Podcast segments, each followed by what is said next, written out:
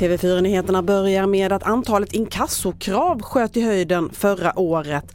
Nästan 10 miljoner nya ärenden registrerades hos inkassobolagen och det är en ökning med nästan 10 från året innan. Samtidigt är det en mindre del av ärendena som går vidare till Kronofogden.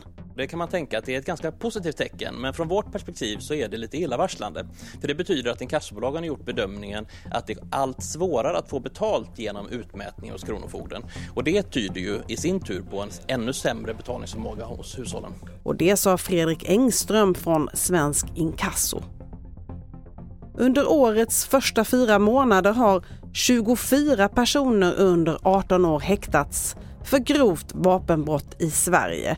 Det är fem gånger så många som samma period förra året och ökningen sker i alla polisregioner utom i Region Nord och är som störst i polisregion Stockholm.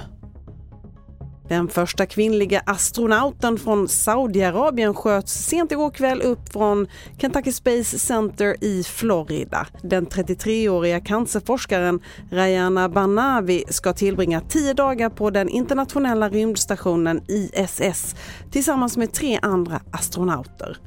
Fler nyheter på tv4.se. Jag heter Libertad Mancini.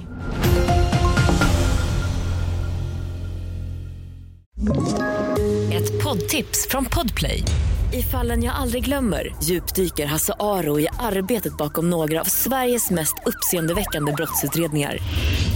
Går vi in med hemlig telefonavlyssning och, och då upplever vi att vi får en total förändring av hans beteende. Vad är det som händer nu? Vem är det som läcker? Och så säger han att jag är kriminell, jag har varit kriminell i hela mitt liv men att mörda ett barn, där går min gräns. Nya säsongen av Fallen jag aldrig glömmer på Podplay.